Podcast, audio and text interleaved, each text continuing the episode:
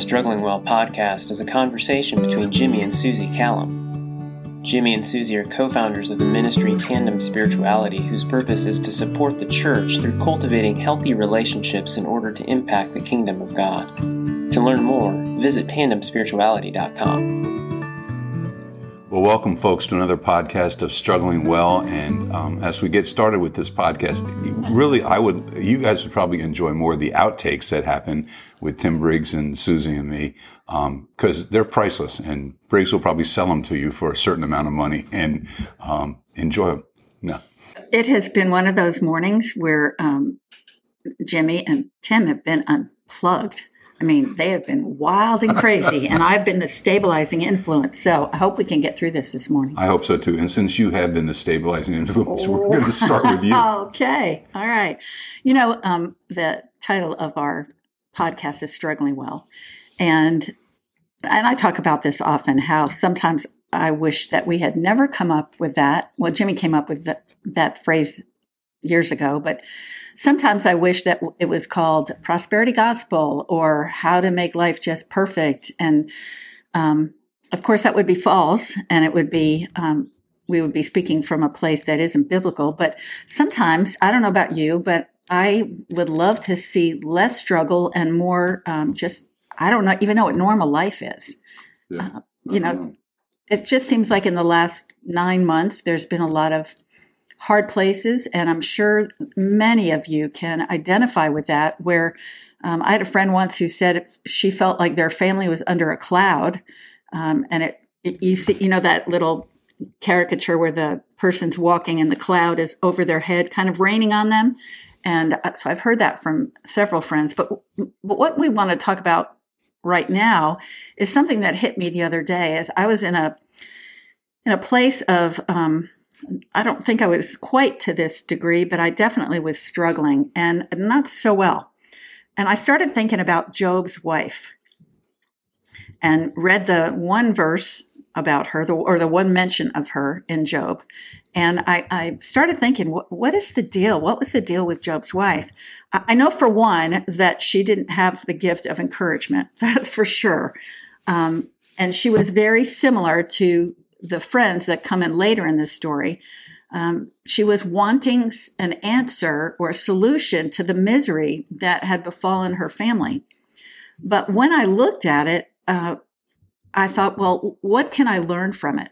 There's just this one short passage with her in it, and nothing is in scripture that hasn't been inspired and in there for a reason. And even though it's just a short portion, what what can I learn from it? But what came up for me, and Jimmy, you can help me with this too, is um, why was her response so important to the book of Job? Because it could have been left out completely, but it wasn't. Do you have any thoughts? Yeah, no, I, I would just say this. You, you were correct. I mean, it's, it's the only verse in the entire 42 chapters where she's mentioned. And she is probably as famous for that one statement as Job is in general and I, or maybe I should say infamous because she gets a hard rap. I, if I'm Job, I'm thinking everything else has gone wrong in my life. At least I have the comfort of my wife with me and she's in this struggle with me. And yet he found out, at least emotionally, he, he was all alone. He, cause he's still searching for God and what's going on and why this has happened. So I don't think he felt the presence of God, at least at that point in the story. Um, his friends, like you said, hadn't arrived. They were going to disappoint him greatly too. But at that moment, um, emotionally, he's abandoned. And, and his answer to her, and then I'm going to go back a little bit. We'll go back a little bit to some of the questions that came up in my mind was, but he answers her and uh, basically rebukes her and he says in Job 2, you're talking like a foolish woman. Yeah. And then he asks this question and this, it's easy to read this. Uh, and I know that you all, if you've, if you're in a period of suffering or a struggle, um, here's the question. Shall we accept good from God and not trouble? That's Job 2, 10, the second portion of it. Um, and later on, God says at the end of Job, in all this, Job did not sin in what he said. Right. So that's an interesting response, a godly answer to the pain he was facing. But if we go back in Job, we know that Job wrestled too. His wife, that, that one section, um, is really a, a tough one on her. But here's a couple of questions that I wonder about. Um, is it in scripture because it means for us that passage is there to reveal to us that our initial response to hardship is often to curse God and, and we want to die. Um, I, think that that's not far from what happens. Was her emotional lashing of Job also a reminder of how devastation and grief impacts a marriage? Because you've got two people going through the same thing. Remember, she lost all of her children and possessions and wealth, and now her husband is ill. And so her response is, to me, a, very graphic illustration of what happens when a husband and a wife go through difficult times is that they react differently to the grief that's on them. Yeah, and I mean, she we we many times are hard on her because of the fact that she is abandoning, at least emotionally, Job. Um, but her her response also, I think, reflects the potential response that any of us could have to those kinds of circumstances. We we could turn our face away from God and um, and, and just lash out. Um, Job doesn't do that. Now he's going to continue to pursue his questioning of God as to why all this is going on. Um, but I think she is representative of, I, I don't, I'm going to use the word typical, but I don't know that that's really the right word. It certainly is a, a, a oftentimes used response from people when things get hard. Mm-hmm. I definitely think so. I mean, just in, in, in a short amount of time, just to recap, he, Job faces all this suffering, loss of children, loss of wealth. It looks like in a single day, then struck with painful sores all over his body. And his wife, she adds to his pain by saying, are you still maintaining your integrity? Curse God and die. Because in her mind, God is the problem. Yeah, and oh, and and um, it goes unsaid. I know the friends will come to this conclusion. Job, just admit what you've been doing that's so bad that causes this. So is when she says, you know, don't hold on to your integrity. Is is there something that she's aware or thinks that is there um, that that Job's done that if he just would admit to it, um, then this would lighten the load. I I don't know. So, do, so are you thinking that her viewpoint was the same as the friends? No, I don't think it was the same as the friends. I think she's at a place of, like you said, all the things that happened. It's told from the perspective of Job, and this has happened to Job, mm-hmm. who was described by God um, as blameless, upright, fearing God, and shunning evil. Um, but all these things happened to her too. Yeah, like you said, and I think there is there's the confusion that she had to be going through. So in in a the life of an individual, we don't live in isolation from each other. So in in our case, what happens to you happens to me, or vice versa. We we struggle with the same things. I think it's curious, like you said, Suzi, um, that of all 42 chapters in Job, this is the only verse she appears in. Um, if we were putting it in the modern day lingo, it's a cameo appearance. Yeah. Why? Yeah.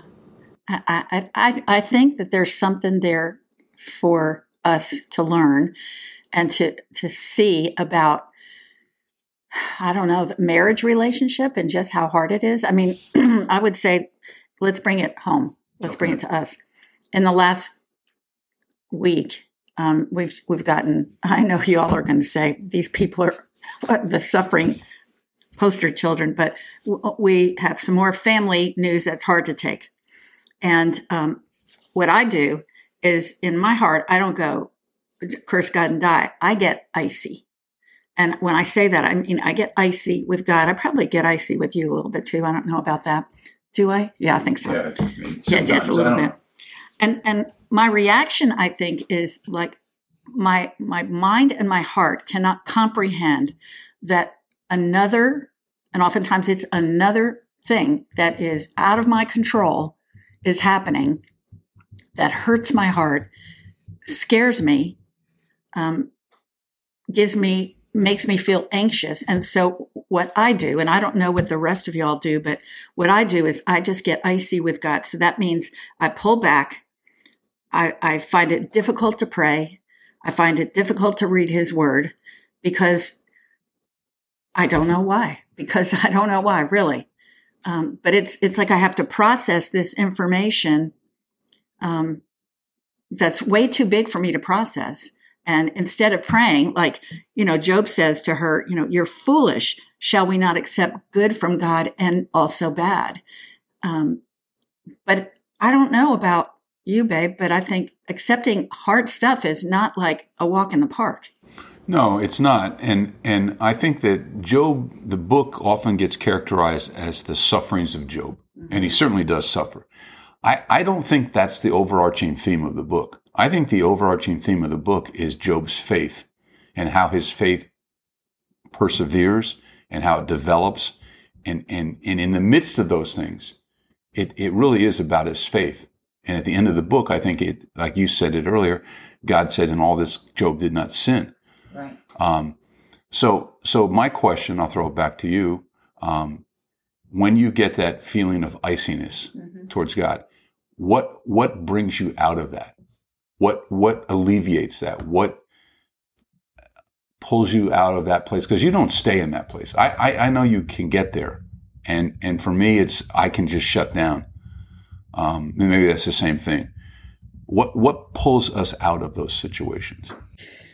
Oh, I think I think when I hear the truth, and oftentimes it's not because I've I'm reading it, but God in His incredible way of pursuing us lands some truth on me, whether I hear it from another person, whether I um, see it, read it, what, not necessarily in scripture, but truth, biblical truth.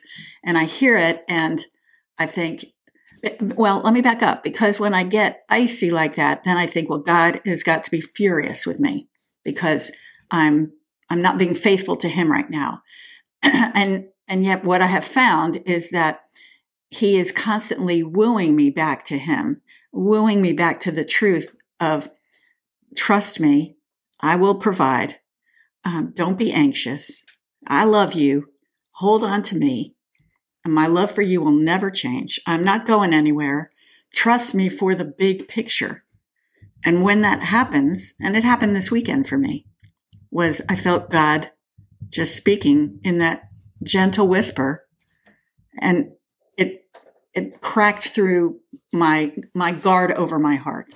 And, and, I don't want to put words in your mouth, but did some of that come as we went to a worship service at church? Yeah, I mean, you know, when you're in worship, it's hard. I mean, I, I tried, I tried to be Stonewall Jackson at the worship service because I was, I just was in my icy place, and um, and oftentimes I use my hands to express myself, like I might raise a hand or cradle my hands in front of me, whatever. But I, I, I wanted my hands in my pocket because I was like, I'm not going to worship. I'm not going to, I'm, I'm, I'm not happy with you, God. And yet from music to hearing the word of God is it just, it, it I've got the Holy Spirit in me. So the Holy Spirit, you know, kind of cracked through, must have had a little jackhammer in there because hmm. I could feel the difference. And I'm not talking about feelings. There was a transformational mo- moment for me as I let myself go into Him. Yeah, and and that's that's the beauty to me of the community of the church. That God uses that sometimes to break through in our individual lives, but but oftentimes it's in that community. So with with wherever you're at this week, if if it is that place of feeling um, iciness or maybe to the extreme that Job's wife felt, we would encourage you not to try to go it alone, but to be involved with the community. And when we come back next week, we're going to talk more about how God uses difficult times to draw us deeper in our faith walk with Him. Have a great week. Thanks for joining us. To learn more about the Struggling Well podcast, visit tandemspirituality.com.